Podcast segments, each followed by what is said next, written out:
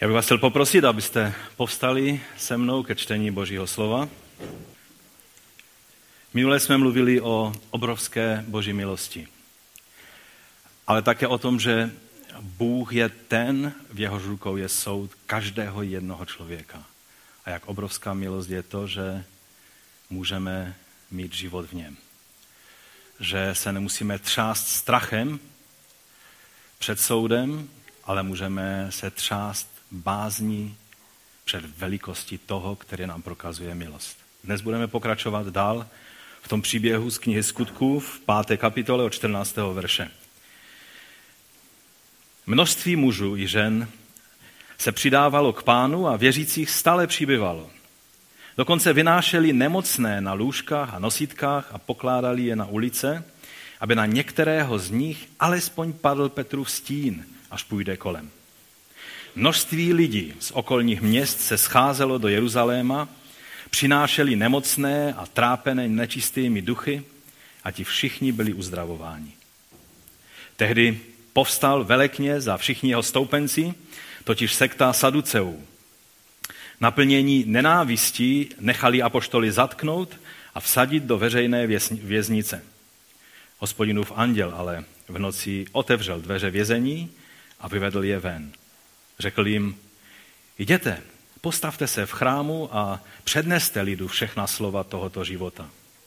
Poslechli ho a za úsvitu přišli do chrámu a učili. Velekněz a jeho stoupenci zatím zvolali veleradu, totiž celé staršostvo synů Izraele, a poslali pro apoštoly do vězení. Když tam ale strážní přišli, ve vězení je nenašli. Vrátili se tedy s hlášením. Věznici jsme našli bezpečně uzamčenou, u dveří stály stráže, ale když jsme odemkli, uvnitř nikdo nebyl. Když ta slova uslyšel velitel chrámové stráže s vrchními kněžími, nemohli pochopit, co se to stalo. A v tom někdo přišel s hlášením. Hle, muži, které jste uvěznili, stojí v chrámu a učí lid. Velitel se stráží pro ně i hned šel a přivedl je bez násilí. Báli se totiž, aby je lid neukamenoval. Když je přivedli a postavili před veleradu, velekněz se jich zeptal. Co pak jsme vám přísně nezakázali učit v tom jménu? Jenže vy jste svým učením naplnili celý Jeruzalém a chcete nás činit zodpovědnými za krev tohoto člověka. Petr a apoštolové odpověděli, je třeba více poslouchat Boha než lidi. Bůh vašich otců skřísil Ježíše, kterého jste vy přibili na kříž a zabili. Právě jeho Bůh vyvěšil na svou pravici jako vůdce a spasitele, aby dal Izraeli pokání a odpuštění hříchu. A my jsme svědky těchto věcí a rovněž tak Duch Svatý, jehož Bůh udělil těm, kdo ho poslouchají.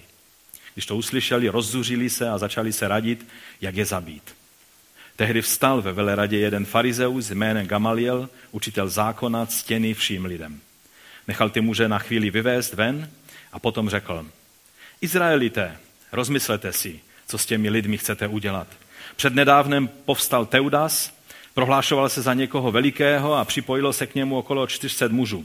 Když byl zabit, všichni jeho přivrzenci se rozutekli a nic z toho nebylo. Po něm povstal Juda Galilejský během sčítání lidu a strhl za sebou spoustu lidí. Ale i jeho přivrženci se rozutekli, jakmile zahynul. A proto vám říkám, nechte ty lidi být a propuste je. Je-li tento úmysl a toto dílo z lidí, nic z toho nebude. Je-li však z Boha, nic proti tomu nepom- nezmůžete. Nechcete snad bojovat proti Bohu. A tak ho poslechli. Zavolali apoštoli, dali je zbičovat a když jim zakázali mluvit v Ježíšově jménu, propustili je. A tak odešli z velerady s radostí, že se jim dostalo ctí snášet pohrdání pro jeho jméno. Každého dne nepřestávali v chrámu a po domech učit a prohlašovat Ježíše za Mesiáše. Pane, my ti děkujeme za tvé slovo a prosíme tě, pomoz nám, abychom byli poslušní tobě, především tobě, a to i tehdy, když je to pro nás krajně nevýhodné nebo i nás to ohrožuje. Není to z naší síly, ale tebe prosíme o tvého svatého ducha, aby z nás k tomu zmocnil. O to tě, Otče, prosíme ve jménu našeho Pána Ježíše Krista. Amen. Amen. Můžete se posadit?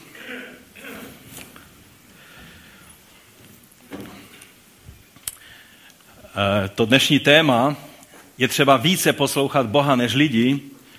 Srdce každého takového statečného rebela muselo zajásat nad tímto eh, titulem, protože, protože v, tom je, v tom je obsaženo takovéto odhodlání já a můj pán a nikdo mi do toho nebude mluvit. Alespoň tak si to někdy eh, mnozí lidé vykládají.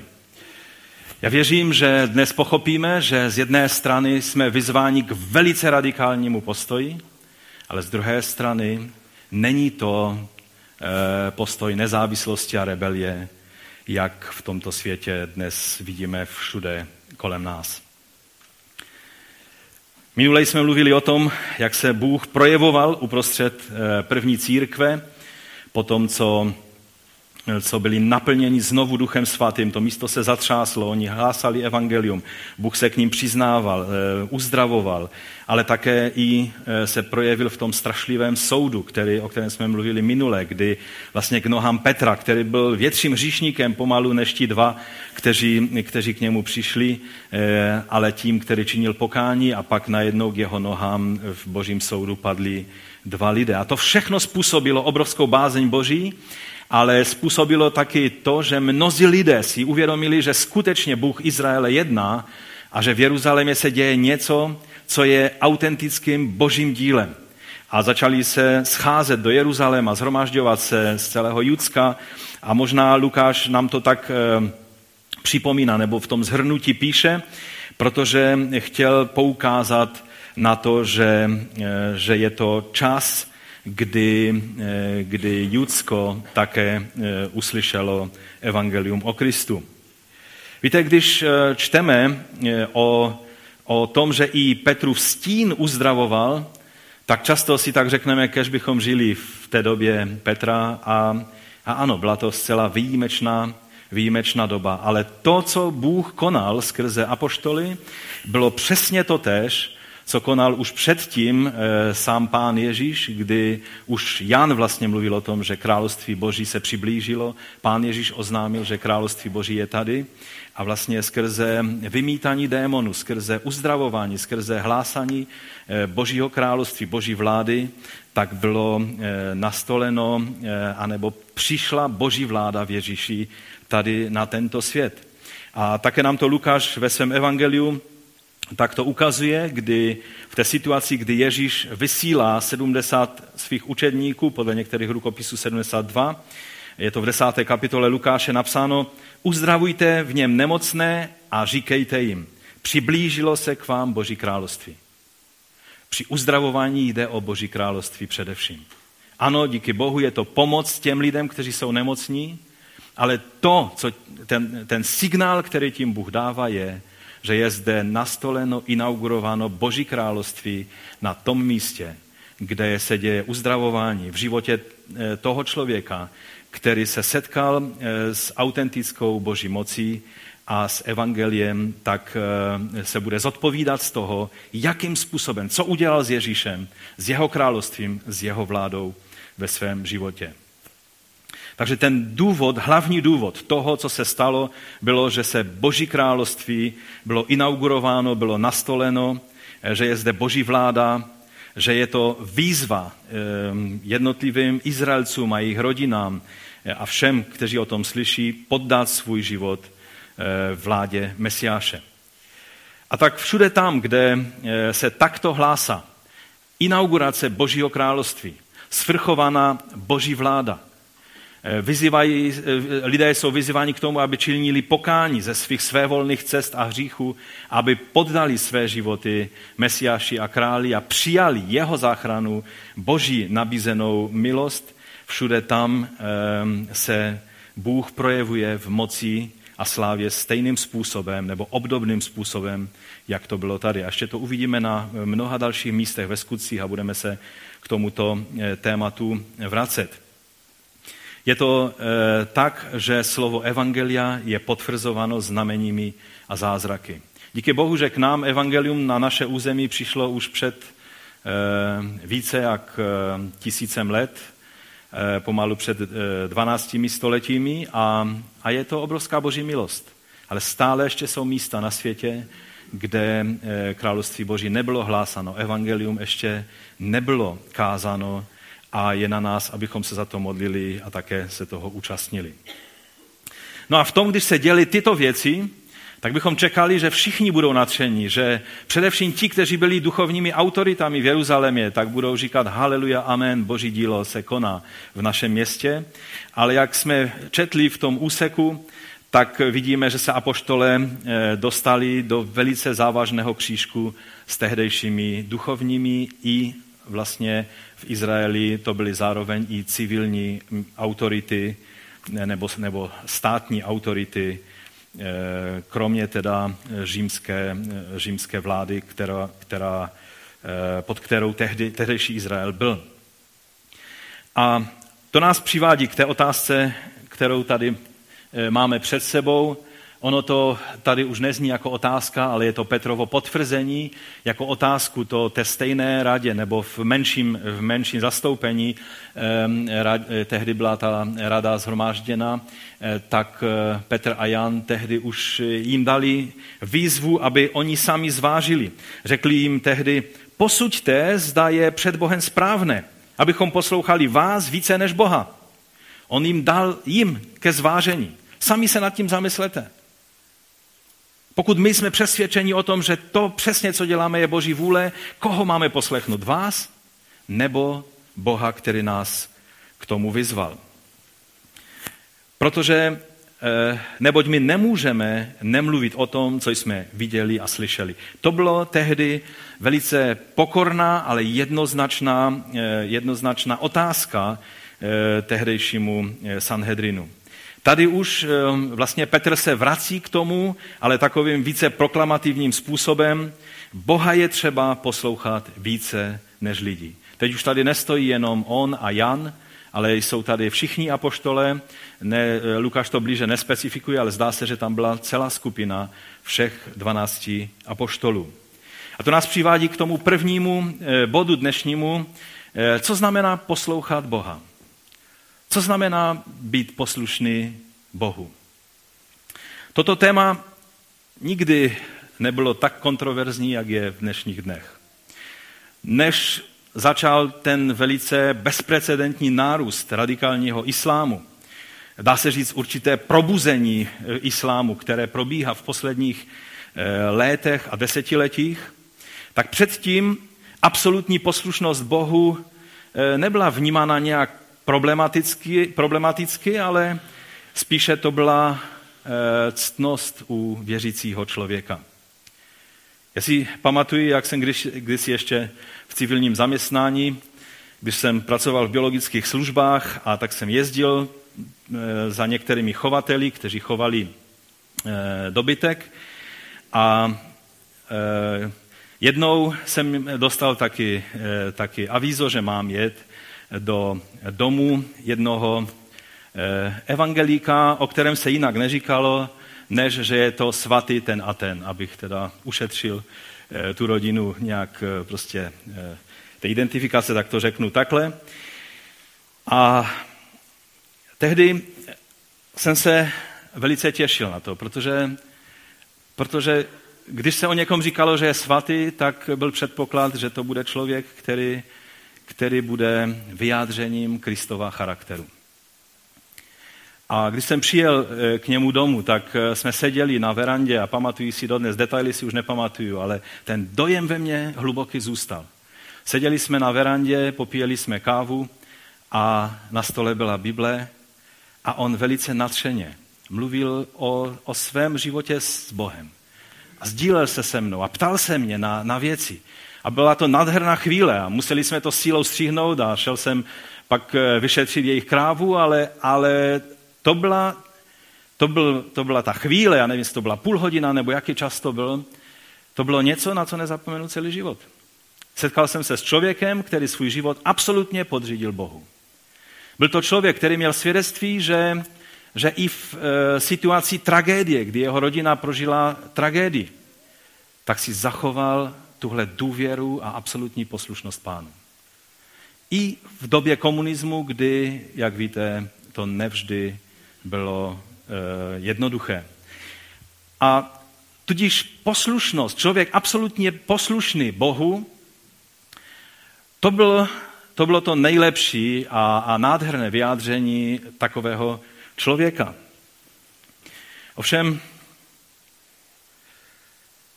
to mi připomnělo tehdy, ještě když bych ještě eh, jednu věc v souvislosti s tím řekl, eh, jak se říkalo o bratru pana Ježíše, eh, o Jakubovi, to byl mladší bratr pána Ježíše, protože Ježíš byl prvorozený syn Marie, že?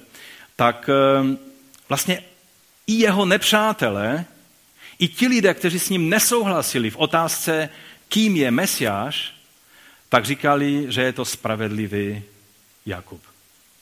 A když ho saduceové eh, rozhodli prostě kvůli svých politických zájmů eh, ukamenovat, tak farizeové a ostatní židé eh, byli velice proti tomu a nakonec dokonce byly takové hlasy, že celý rok 70., kdy, přišla, kdy přišla obrovská, obrovská tragédie na židovský národ, někteří říkali, to máme proto, protože jsme zabili spravedlivého Jakuba. To byl člověk, který chodil s Bohem a byl absolutně poslušný Bohu. Také i o tom člověku, o kterém jsem mluvil, kterého jsem navštívil, se říkalo, že i ti lidé, kteří e, s ním absolutně nesouhlasí a berou ho za prostě náboženského e, nějakého takového radikála, tak museli říct, že, že, že jeho svědectví je, že je to slušný člověk. A to je to nádherné na tom. Ovšem v dnešních dnech se ty věci úplně dostávají do zmatku a do, do jiného světla. Absolutní poslušnost Bohu už dnes není nahlížena jako cnost. Nastupem islámu hlavně, samozřejmě dílem i e, nástupem takového toho agresivního ateismu, který je v dnešní západní společnosti celkem aktivní, tak e, poslušnost Bohu je překrucována, karikována do té míry, že je stále těžší o tom mluvit. A tak když dnes jsem si dal to téma, které jinak by bylo takové amen, haleluja, tak dnes musím trošku vysvětlit, co to znamená, aby to nebylo špatně pochopeno. V současné době být zcela vydán Bohu, zcela odhodlán být poslušný Bohu, zní až nebezpečně. Najednou je všem lidem na světě jasné, že nejbezpečnější a bezproblémoví muslimové, to je kdo? To jsou ti, kteří absolutně věří Bohu a jsou poddáni svému svatému písmu Koránu? Ne. Právě naopak. Ti nejbezpečnější a bezproblémoví muslimové jsou vlastně ti polovičati, ti vlažní. S úlevou to každý ve světě říká. On je takový umírněný, vlažný, on to nebere až zas tak vážně, že? A každý si oddechne a řekne si, no tak to máme štěstí. Ti, kteří ten Korán, sunu a hadísy neberou až tak vážně. Prostě se řídí zdravým rozumem a, a ne nějakou svatou knihou. To je názor mezi lidma. To jsou ti bezpeční lidé a těch se nemusíme bát. Představte si, udělejte si takový test.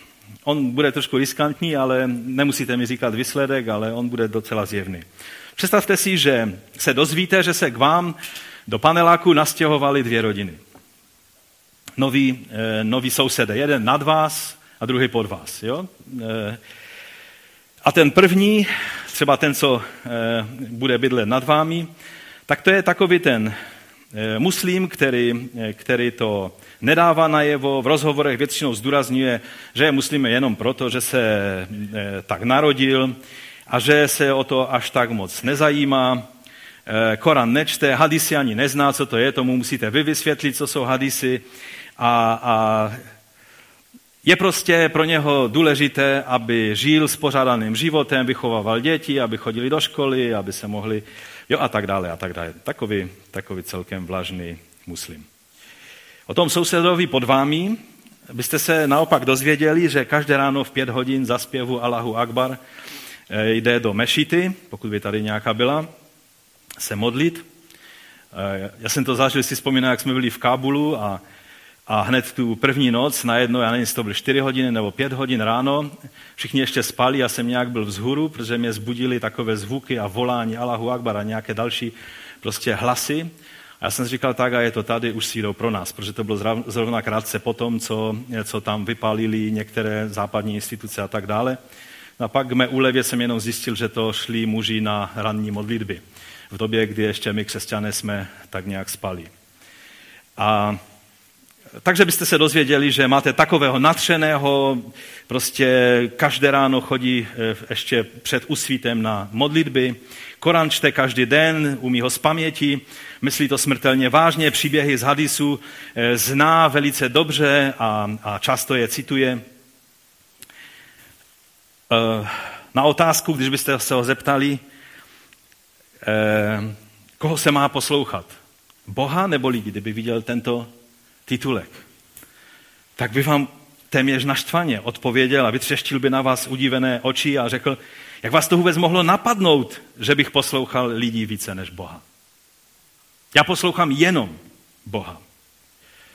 Teď přece samotné slovo muslim znamená podřízení se, podřízení se Allahu. No, pokud by vás v té chvíli zrovna e, napadlo, že asi je nejvyšší čas e, hledat jiný byt a přestěhovat se, kvůli kterému sousedovi by to bylo? Asi kvůli tomu poloodpadlíkovi, ten by vás nechal v klidu, že? Dokonce byste se těšili do jeho restaurace na dobrý kebab. Ale strach nějak ho mít za souseda byste asi neměli. Ale toho, který by vám řekl amen, Boha je třeba poslouchat více než lidi, tak byste měli malou dušičku a říkali byste si, možná, možná je boží vůle, že bychom bydleli někde jinde. Že? Proč?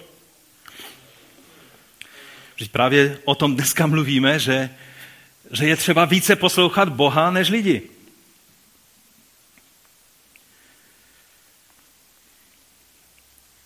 Často se vytýká muslimům, že slepě poslouchají svého Boha, i když je vybízí k ubližování třeba ženám, a dětem nebo jiným lidem. Teď zrovna tento týden jsem četl jeden velice populární článek, ve kterém se ta autorka, eh, která je celkem oblíbenou blogerkou, tak velmi pohoršovala nad tím, že, že ti opravdoví muslimové jsou plně podle ní zabedněně oddání učení Koránu, tudíž podle jejich víry Bohu. A prostě psala tam o tom, jak je možné, abyste si nechali vést svůj život eh, knihou, kterou napsal nějaký nájezdník ze eh, sedmého století. A jak může člověk se řídit nějakou svatou knihou, když má používat zdravý rozum a tak dále. Já jsem si tak uvědomoval, ona kdyby chtěla napsat o mně podobný článek, tak ho klidně může napsat. Já se taky řídím knihou, která není jenom ze sedmého století. V sedmém století už byla tisíce let stará a její nejnovější části aspoň sedm století staré. A je to slovo Boží do našeho života. Víte, celé se to nějakým způsobem zamotalo a, a když, a nemilme se, když celý svět s úlevou říká, no to je takový slušný člověk, on ten, tu svoji svatou knihu zas až tak vážně nebere, to není namířeno jenom proti křesťanům. Je teda jenom proti muslimům. Stejným metrem pomalinku, ale jistě se bude poměřovat každému jednomu z nás. Bude stále problematičtější říct tu Petrovou větu, je třeba více poslouchat Boha než lidi.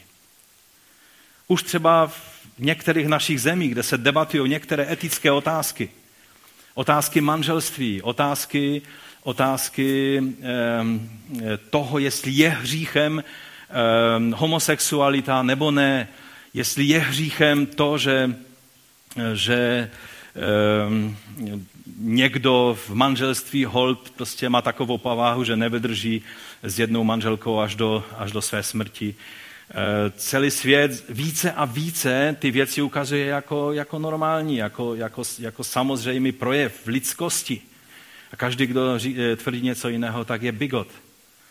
A, a stále více říct tuto větu, kterou eh, řekli apoštole, stále více je problematická. Ovšem, když se ještě vrátím eh, k tomu příkladu těch muslimů, tak jejich problém není v tom, že jsou plně oddáni učení Koránu, což chápou jako poddání se Bohu. Je na čase si to uvědomit, že jejich problém není v jejich poslušnosti Bohu, podle toho, jak oni to chápou, ale je v tom, že jsou poddáni a poslušní špatnému Bohu. Nebo chcete-li špatné interpretaci Boha. Amen? V tom je ten problém. Jejich poslušnost není problém. Poslušnost nesprávnému Bohu je jejich problém.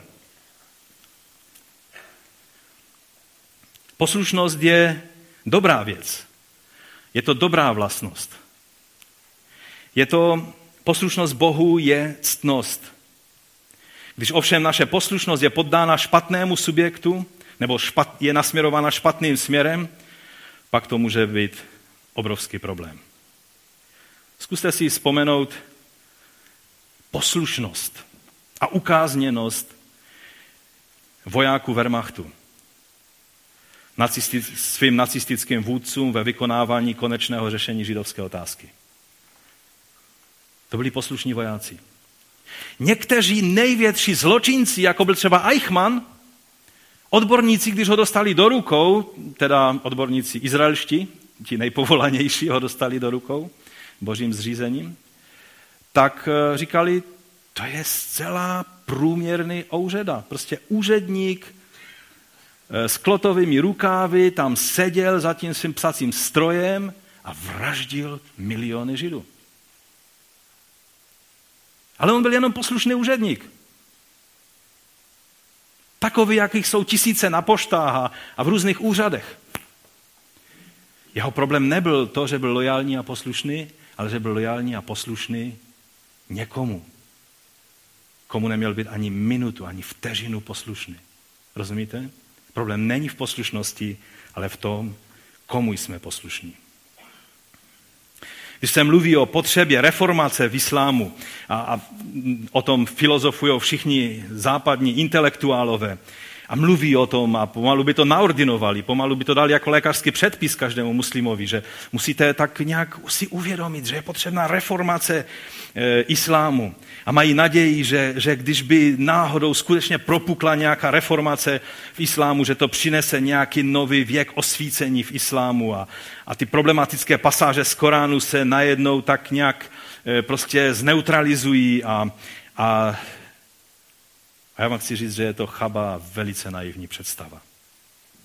Vychází totiž ze zkušeností z reformací v západním křesťanském světě a tam, e, v tom e, křesťanském světě, když proběhla reformace, tak reformace byla návratem ke kořenu.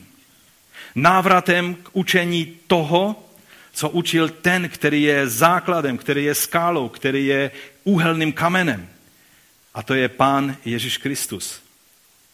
A protože reformace byla vracením se zpátky tam, odkud jsme vypadli, tak přinesla požehnání, přinesla světlo a ne tmu, přinesla známost Božího slova a ne ignoranci.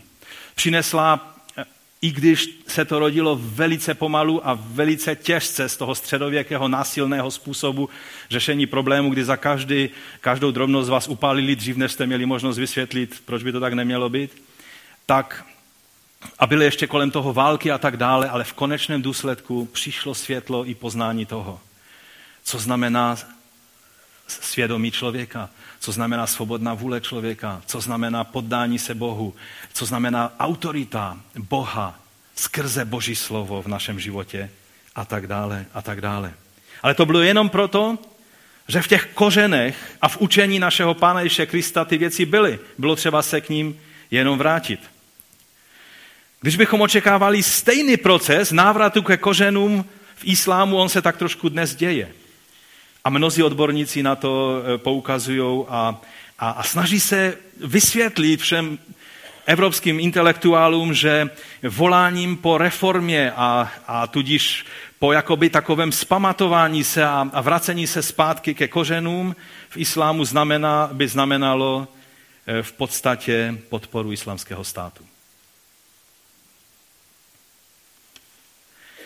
Totiž radikální muslimové nevěří svému bohu a svému vůdci špatně.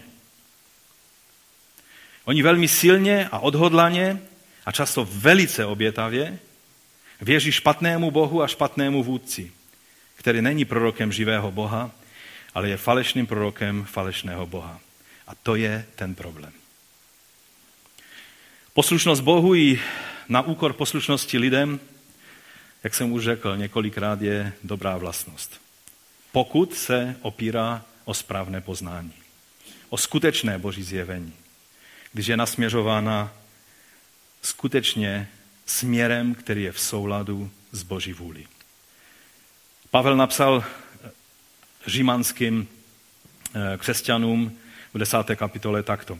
Bratři, touhou mého srdce a prozbou k Bohu za ně, to znamená za E, za Izraelity je, aby byli zachráněni.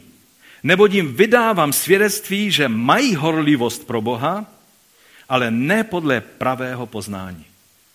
Protože neznají Boží spravedlnost, místo toho usilují postavit svou vlastní spravedlnost.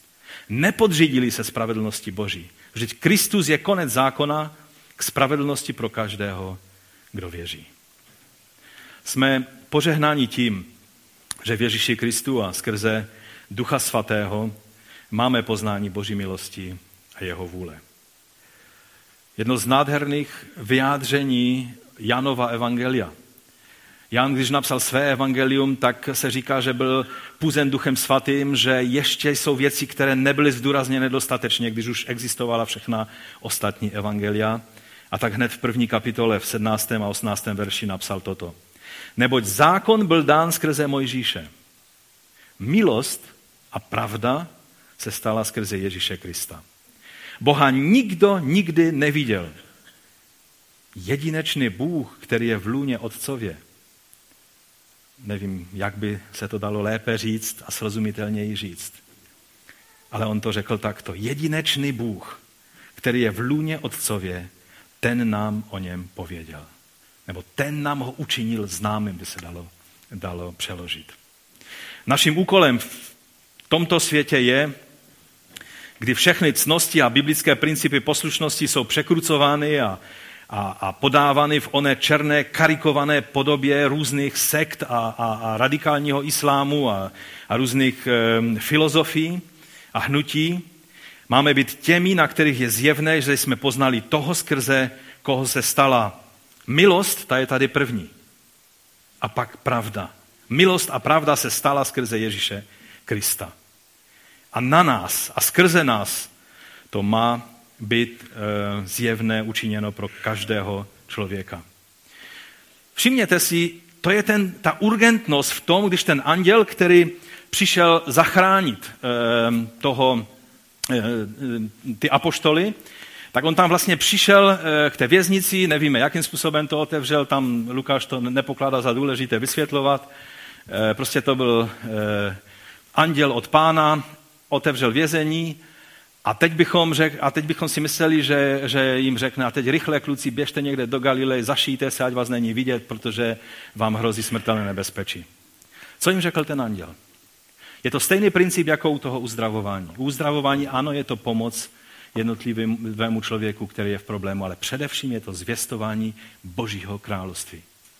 A tady on jim říká, a jděte do chrámu a říká jim, a zvěstujte slova, jděte, postavte se v chrámě a mluvte k lidu všechna slova tohoto života.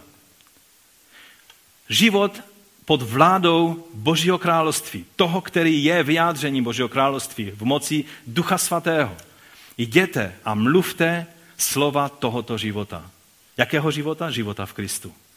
Tak urgentní byla ta výzva, že dokonce, dokonce jim mezi řádky ten anděl řekl, víte, e, jsem rád, že jsem vás mohl vysvobodit, je mi ctí vás vysvobodit, Tak jak to řekli vojáci, když eh, Georg Taubman byli v zajetí Talibánu a v podstatě byli vezeni na smrt a najednou byli v jednom městě, v jednom vězení a, a už čekali jenom to nejhorší a najednou e, přiletěl, přiletěli američané a vypadali, podle jeho slov vypadali tak dost zvláštně způsobem, jak on vojáky ve filmech jsou hodně zastaralé věci, které vojáci eh, používají, oni měli vyzbroj a všechno, k čemu nerozuměl, ale říká pak, když je brali do vrtulníku, tak říkal, je nám ctí vás zachránit. Tak já si myslím, že ten anděl to měl tak podobně, jo? Že, že říkal, je mi ctí vás zachránit, ale mezi řádky vám musím říct, to poselství, které je ve vašich ústech, je důležitější než váš život. Běžte do chrámu. On jim nezaručil, nebojte se, vždycky, když budete v problémech, tady je moje telefonní číslo, zavolejte, přijdu, pořeším. To jim neřekl. Oni nevěděli, jestli druhého dne nebudou ukamenováni. Poslal je do chrámu, protože to poselství, které měli sdělit, bylo až tak důležité. To svědectví o Mesiáši, které nosíme v sobě, je důležitější než náš život. Já vím, že je to slogan. Já vím, že je to, že je to, že je to věta, která, která zní tak vznešeně. Ale já vám chci říct, i když bychom se klepali jako ratlíci ze strachu, vždycky pamatujme na to, že když jsme Ježíšovými učedníky, je to vznešená služba. I když by se celý svět proti nám postavil, pokud zůstaneme věrní tomu, co on nám svěřil, pak to se počítá. I když by náš život musel skončit v kotrmelcích. Myslím teď fyzicky. Protože by se celý svět na nás zesypal, pokud zachováme víru a zůstaneme věrní. On je ten, náš pán a král je ten, který bude rozhodovat o tom, kdo byl úspěšný a kdo nebyl úspěšný. Na nás, na služebnicích, eh, od nás se očekává jediné, a to je, abychom byli věrní. Neříkáte amen, ale doufám, že aspoň tak trošku zvažujete ty věci ve svém srdci. Tehdy, eh, oni už byli v chrámu, je tam napsáno, že, že to bylo za úsvitu, to nebylo nic výjimečného, tehdy totiž eh, všechno začínalo za úsvitu protože bylo světlo, tak bylo třeba pracovat. Třeba jsem se dočel takové zajímavosti, že jste mohli za svým senátorem nebo za, za svým e, patronem, to znamená člověkem, který byl z aristokratické rodiny, který e, prostě pomáhal těm lidem, kteří potřebovali nějakou pomoc, že jste mohli přijít za úsvitu. To znamená, když bylo 6 hodin ráno, plus minus, že na Blízkém východě, když slunce je už vzhůru, tak jste hned mohli za ním jít. Nevím, jak by to dopadlo u nás, ale, ale tehdy to takhle fungovalo. A, a Sanhedrin se taky scházel velice eh, včas ráno, ale když chtěli přivést apoštoly, oni byli ještě dříve andělem zbuzení a ještě dříve vysláni ke své práci, aby hlasali evangelium v chrámu, možná ještě dřív než o 6. hodině ranní. Tady je napsáno za úsvitu. A tak se Sanhedrin zhromáždil, aby s tím problémem něco udělal.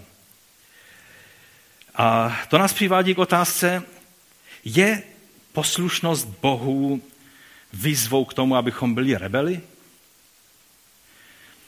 Četl jsem různé věci na to téma a nejvíce mi líbilo to, co napsal eh, doktor Michael Brown, skvělý bratr a, a mesiánský, eh, mesiánský učitel a, a znalec jak starého, tak nového zákona.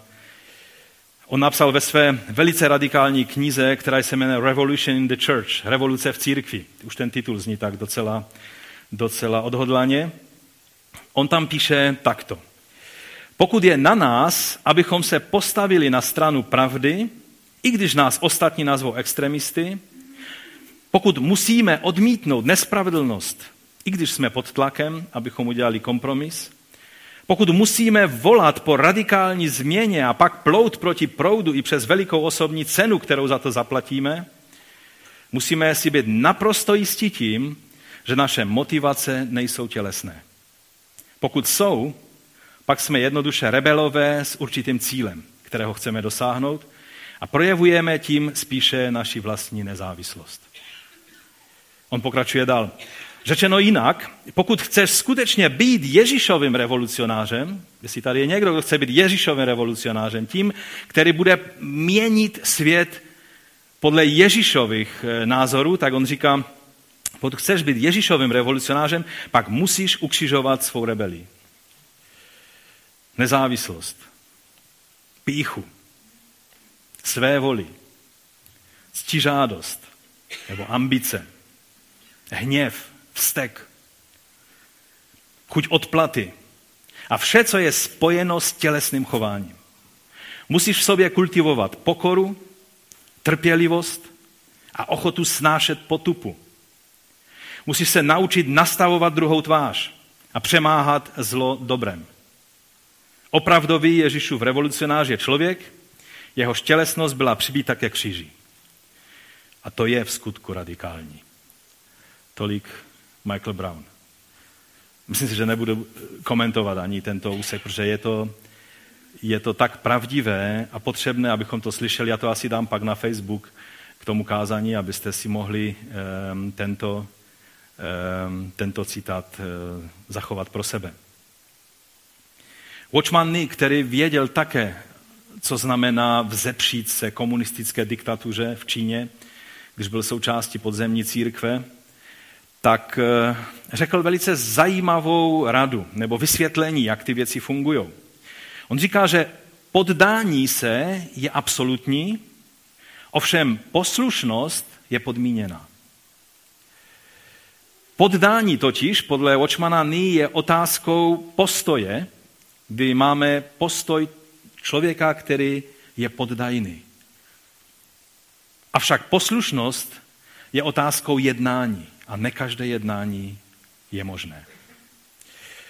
On vysvětloval, že skutečně um, on vlastně cituje i tady eh, ten úsek eh, o apoštolech, tak ukazuje, že oni ve svém duchu nebyli eh, vzpůrní, nebo nebyli to rebelové, ale byli to lidé, kteří byli poddáni autoritám, kteří kteří věděli, co znamená být lojální k Izraeli, být lojální a poddaní k tomu, co je správné. Ale říká, poslušnost, to poddání je absolutní, ale poslušnost nikdy nemůže být absolutní, protože jsou některé autority, které musíme poslechnout, ovšem jsou pak některé autority, které nemůžeme poslechnout pokud se ty věci týkají základních věcí toho, co znamená být křesťanem, pak stojíme před dilematem, který musíme si před Bohem ehm, se rozhodnout. Takhle to bylo vždycky od začátku. Vzpomínáte na začátek knihy Exodus, když faraon dal nařízení, že všichni chlapci eh, budou ehm, prostě mm, odkládání nebo házení do, do propasti, zabíjení jednoduše, tak tam je takový, mm, nevždy si toho člověk všimne, když čtete Exodus, když to tak jenom prostě zběžně čtete, ale je tam nádherný příběh těch porodních báb. To byly, to byly nádherné ženy, to byly odvážné a přitom moudré. Já věřím, že, že prostě Bůh eh, jim dal požehnání velikého, veliké moudrosti a kreativity, co mají dělat a jak mají hlavně tu svoji práci vysvětlit. Tam je napsáno, porodní báby se však báli Boha po tom nařízení a nepočínali si podle toho, co jim řekl egyptský král. Egyptský král byl absolutní vládce, despotes. Jo, to slovo platilo na něho. On byl Bůh v lidském těle na této zemi, neposlušnost byla nepředstavitelná. Jo? A a tady je napsáno, že se nepočínali si podle toho, co jim řekl egyptský král, i když si to možná na čelo nenapsali, že? Ale nechávali chlapce naživu. A egyptský král si porodní báby zavolal. Najednou měli tu čest, že byli na audienci u samotného faraona, což se nepodařilo e, příliš mnohým smrtelníkům v, tehdejš, v tehdejším Egyptě. A zeptal se jich, proč to děláte, že necháváte chlapce naživu? A porodní báby faraonovi odpověděli, no hebrejky nejsou jako egyptské ženy, oni jsou plné života. Dříve než k ním eh, porodní bába přijde, tak už porodí. A Bůh prokázal těm porodním bábám, to byla boží reakce na tuhle kreativitu, kterou oni e, e, měli. Bůh prokázal těm porodním bábám dobro. Lid se dále množil a byl velmi zdatný. Jo? To byla občanská neposlušnost par excellence. To bylo to, co je podstatou. To byla ochrana života proti duchu smrti. To bylo se vší poddajností dělání toho, co je správné. Nebylo to v duchu rebelie. Stejně tak i Šadrach, Mešach a Bednego. Mě někdy v takových těch knihách, jako je Danielova, tam ty knihy, kde se takové ty, to titulování těch králů prostě popisuje a tak, tak mi, já jsem takový člověk, který prostě na tyhle věci moc není, tak se mi to dost zajídá. Jo? Oni všichni, Daniel, jo? prostě král žijí na věky a ty jsi nejvyšší král, ty jsi král králu a tak, to byly ty tituly, které oni tam používali. Byli to velice lojální lidé, ale když přišlo na to poklonit se té zlaté soše, tak ti tři kluci se podívali po sobě a řekli, tohle nemůžeme udělat. Jako krále si vážíme, je, je, je pánem, rozhoduje, ale tohle jde i dál. Tohle, tohle jde mezi mě a mého Boha Jahve Izraele. No a tak tam zastali vyčnívat jako tři kůly v plotě. Když celý tehdejší svět, tak je to napsáno, ležel na zemi a vzdal poctu té zlaté soše. No a čím si samozřejmě prošli, že měli být upáleni zaživa, sedmkrát více rozpálené peci, ta pec tu pec archeologové našli a, a zjistili, tam je dokonce napsán ten účel, proč byla vytvořena a tak dále, čili, čili to není nějaká jenom zkázka eh, na dobrou noc pro děti, ale je to skutečný historický příběh, co se stalo. A Bůh je zachoval. A je tam napsáno, že mezi nimi byl čtvrtý, který se podobal synu člověka.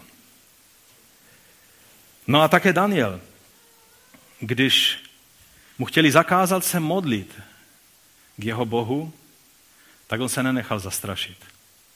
Také zaplatil velkou cenu. Byl hozen do jámy lvové. Nevím, jak vy, já jsem jednou byl v zoologické zahradě v Ostravě a už bylo těsně před uzávěrkou a už tam moc lidí nebylo a já jsem si říkal, ještě na lva se musím jít podívat. On byl zalezli do, do, toho, do toho pavilonu a říkám, bez eh, toho, abych tady pozdravil pana lva, neodejdeme. A e, Felicie s dětskama, už to byly děcka tehdy ještě malé, tak zůstala venku. A já jsem tam byl úplně sám, jo? sám a ten lev v té kleci a byl jsem asi tak od Lukáše, tak daleko od toho lva. A tak jsem se na něho díval a říkám si, to je nádherné zvíře. A on se najednou postavil a jak zařval, tak jsem cítil ten jeho smradlavý dech a, a musím vám říct, že jsem se rozklepal. Jakože to ze mnou skutečně zacukalo, protože lev budí celkem respekt, že? Daniel byl hozen ne do jamy jednoho lva a nebyl za mřížemi, ale přímo do jamy, kde bylo plno lvů, které speciálně vyhladověli na to, aby, aby s ním udělali krátký proces. Čili, víte, to téma se může líbit každému rebelovi, ale každý člověk, který ví, o čem to je, tak ví, že máme být pokorní a poddajného ducha, protože když jsme donuceni Eh, skutečně prokázat občanskou neposlušnost, za to se platí cena a my musíme být ochotní zaplatit. Daniel se nebránil, neutíkal, nechal se svázat, nechal se hodit do té jámy. Ti mladenci taktéž.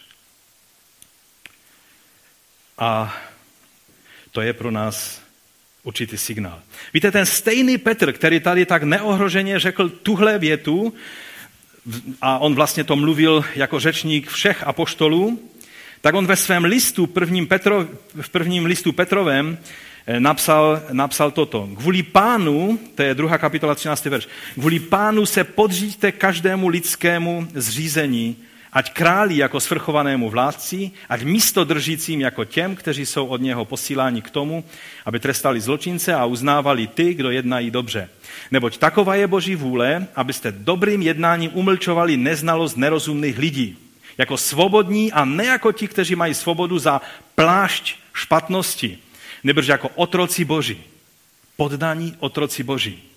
Všechny ctěte, bratrstvo milujte, Boha se bojte a krále mějte v úctě. To je ten rebel Petr. Jo? Takhle toto nám radí.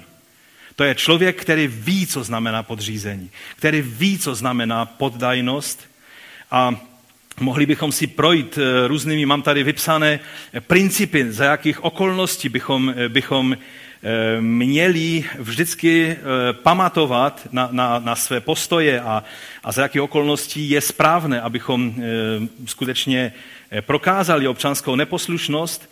Ale já bych šel k druhé věci, a to je ta slavná Gamalielová rada, kterou, kterou tady v tom úseku písma máme. Gamaliel eh, je zde úžasným svědectvím, že si Bůh často používá lidi, kteří nejsou eh, ještě anebo nikdy se ani nestanou Ježíšovými učedníky, obrácenými a pokštěnými přesně podle našeho učení. Gamaliel, i když ho pozdější křesťanská tradice učinila pomalu svatým, oni učinili svatým každého, i Pilatovou manželku a, eh, a tak dále, ale ale Gamaliel se nikdy křesťanem podle toho, co nám je známe, až do své smrti nestal.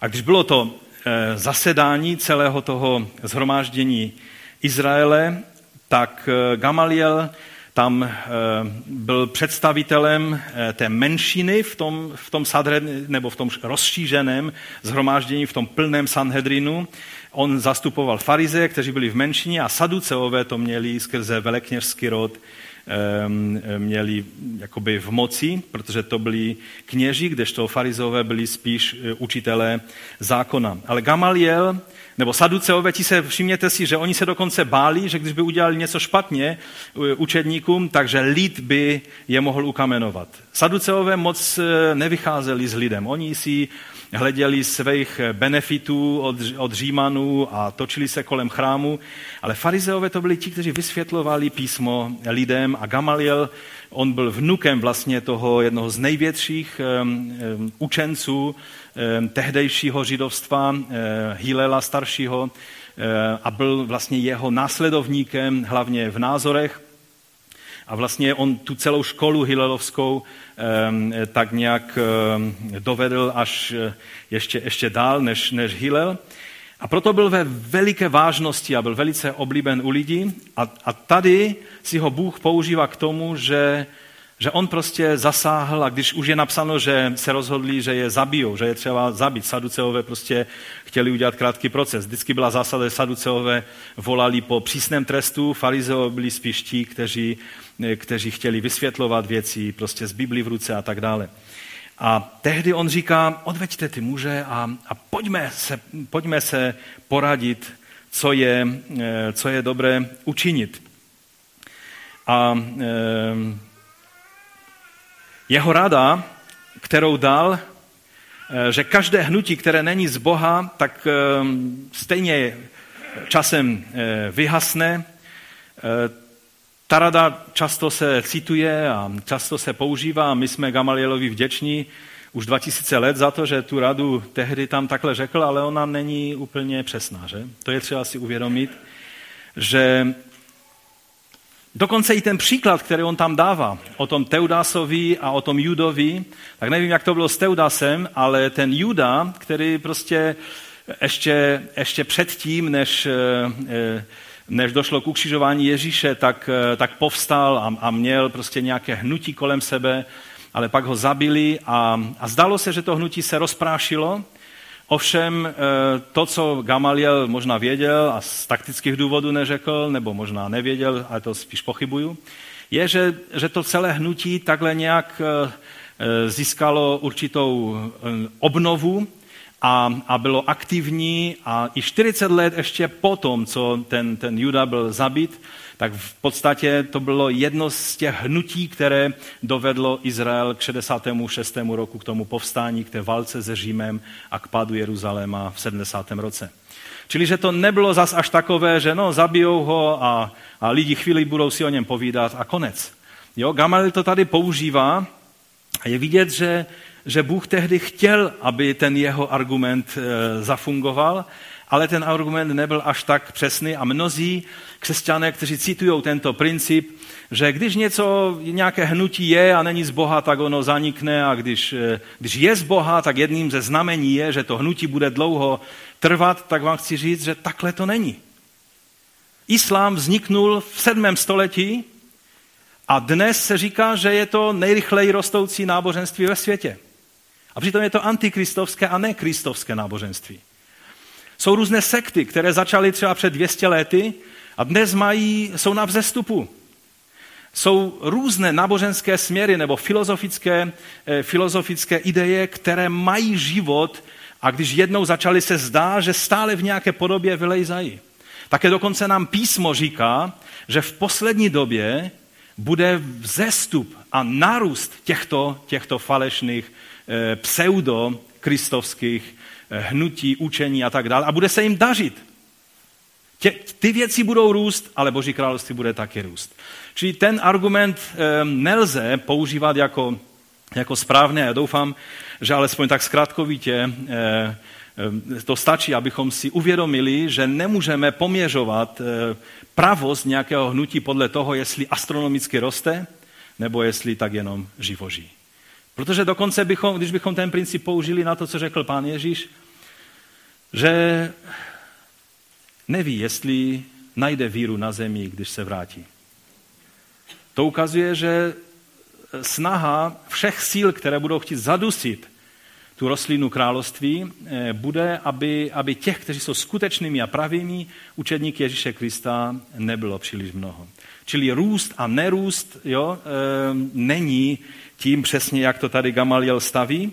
Jeho druhý princip, který mluví o tom, že e, nedělejme násilí těmto lidem, protože nejsme si jistí, jestli je to z Boha nebo ne, tak e, toto je velice moudrý postoj, který on zaujal a, a vlastně ukazoval, že stále ještě, hlavně mezi farizeji, byli lidé, kteří se nebyli tak jistí, jak to teda je. Možná, že v tom všem je pravda. A tak je zajímavé, jak si Bůh tenhle proslov Gamaliele, e, ten, tu jeho argumentaci použil. Téměř šalamounovským způsobem. Pro ty, kteří si stále nebyli jistí, že to není z Boha, tak bylo moudřejší se zdržet jakékoliv negativní reakce, protože ještě jo, nebyli si jistí, jak to je. Je to z Boha, není to z Boha. A pro ty, kteří si byli jistí, že to není z Boha, tak bylo ujištění, že to nemusí e, nějak silou potlačovat, že to se rozsype samo. Takže v podstatě Bůh si tenhle jeho názor, ten, tenhle jeho, to jeho vystoupení použil k tomu, že Sanhedrin se vzdal násilí vůči apoštolům.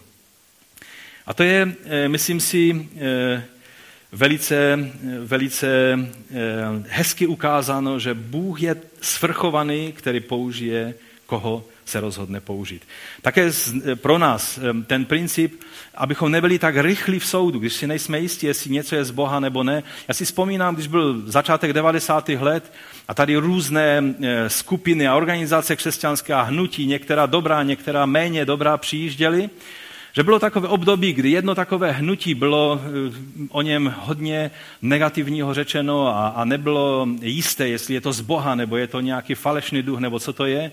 A tehdy mě někteří bratři tlačili k tomu, abych se vyjádřil vůči tomuto hnutí a těmto vůdcům tohoto hnutí e, nějakým negativním způsobem, protože já jsem měl negativní názor na to. A tehdy mě pán zastavil a řekl, musíš se vyjádřit? Nemusíš. Nenech se donutit být na jedné nebo druhé straně. Prostě nemusíš ten soud říct. A to je si myslím velice moudré pro nás, když jenom nějaké částečné informace, které se nám dostanou do rukou, tak někdy jsme v pocitu, že musíme nějakým způsobem se vyjádřit. Musíme se na Facebooku přiřadit těm, kteří lajkujou, nebo k těm, kteří naopak to zavrhujou. Ne. Na některé věci může říct, Bůh ví a já ne. A prostě nedat ten soud a tak je to tak je to lepší. Samozřejmě jsou věci, ve kterých se musíme rozhodnout a Gamaliel zemřel v tom zvažování, je to z Boha, není to z Boha, tak zemřel a vlastně, když přišel před pána, tak zjistil, že bylo na čase ještě před smrtí se rozhodnout. Čili naše váhání v té věci si neberme, příklad z Gamaliele, ale, ale nebyt rychlý k soudům a k takovému tomu stavění se a škatulkování a tak dále. Myslím si, že je třeba, abychom byli velice pozorní. No a teď přichází na závěr úžasná, úžasná věc a můj čas už je, už je pryč, takže jenom teď to zhrnu na závěr. Tady je napsáno, že oni ho poslechli. Zavolali apoštoly, zmrskali je a přikázali jim, aby nemluvili v Ježíšově jménu a propustili je. Eh, tady to je jenom tak, dokonce tam myslím je přechodník, jo? Že, že je jenom tak prostě, když je, řekli, jo, máš pravdu, máš, máš pravdu, Gamalieli, no nebudeme uplatňovat násilí, pouze je necháme zbičovat, necháme zbičovat, nevím, jestli jste byli někdy bičovaní, já jednou v životě, já už bych to nechtěl zažít, to bylo na vojně, to byl takový přiblblý tankistický zvyk, kterým každý tankista musel projít. Kdo je tankista, tak ví, o čem mluvím. Ale tady to znamenalo, že zákon říkal 40 ran, farizeové řekli, abychom náhodou se prostě neudělali o jednu víc, takže 39, čili 40 bez jedné. A jednu třetinu člověk dostal tady na hruď a dvě třetiny na záda, e, takovými kořenými dudkami, ale bylo to, samozřejmě to bylo velice přísné a nepříjemné, ale ten hlavní cíl byl ponížit člověka. Protože byti byli otroci, Samozřejmě byté byly neposlušné děti, tehdy ještě to nebyl problém. Ehm, samozřejmě takovýma důdkama, jak byli tady, že?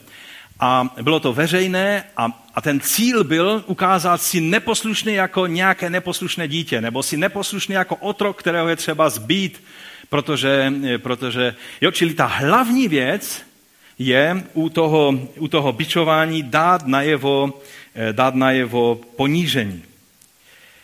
A apoštole, tady čteme ve 41. verši, to, co bylo určeno k jejich ponížení před společností, oni tedy šli z velerady a radovali se, že byli uznáni za hodné, aby byli potupeni pro to jméno. To, co mělo způsobit jejich krajní ponížení, v Božím království všimli jste si, že věci vždycky fungují opačně, že? Je to velký obrat, tak jak říká eh, Gordon Fee. Čili to, co bylo určeno k jejich definitivnímu ponížení, oni vzali jako tu nejvyšší čest. Golgata měla být absolutní konec a amen s Ježíšovými plány na vládu a bylo to jeho nejvyšší vítězství. To je princip království. A když chceme být těmi, kteří poslouchají Boha více než lidí, musíme být připraveni i na tento princip, abychom se radovali za to, že jsme uznáni za hodné, že můžeme nést potupu pro to jméno.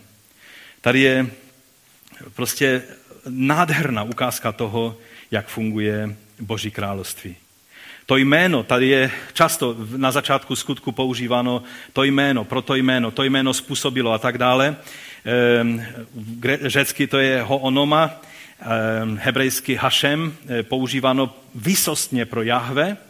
A, a tady oni to ale používají ve vztahu k Ježíši. To je důkaz proti všem liberálním teologům, kteří říkají, že božství Ježíše se nějak vyvinulo teprve v třetím století a tak postupně nějak vlivem pohanství a tak dále.